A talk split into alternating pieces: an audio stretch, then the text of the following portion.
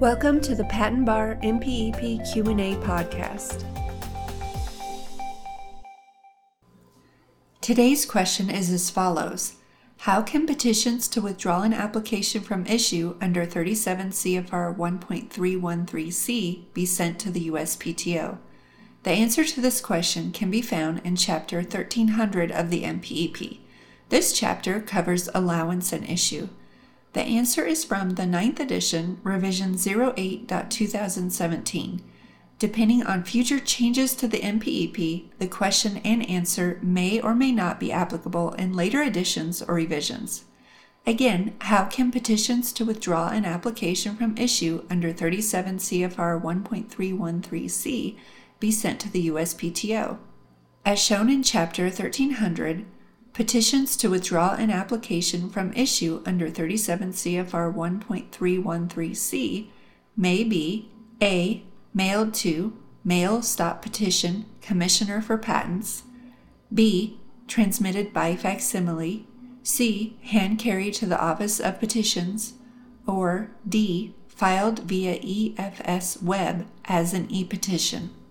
This question and answer comes from Section 1308 of the MPEP. The following is a brief summary section of 1308. 1308 Withdrawal from Issue. This section covers the withdrawal of an application from issue.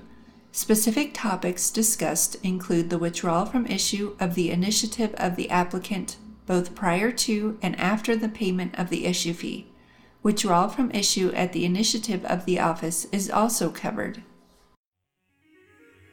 This has been another episode of the Patent Education Series Patent Bar MPEP Q&A podcast with your host Lisa Parmley, registered patent practitioner number 51006. Please visit patenteducationseries.com for more free information to help you learn more about and pass the patent bar exam. Thank you so much for being part of the Patent Education Series community and for being here today.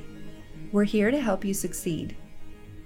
If you'd like to help the show, the best thing to do is to subscribe and share it with a friend.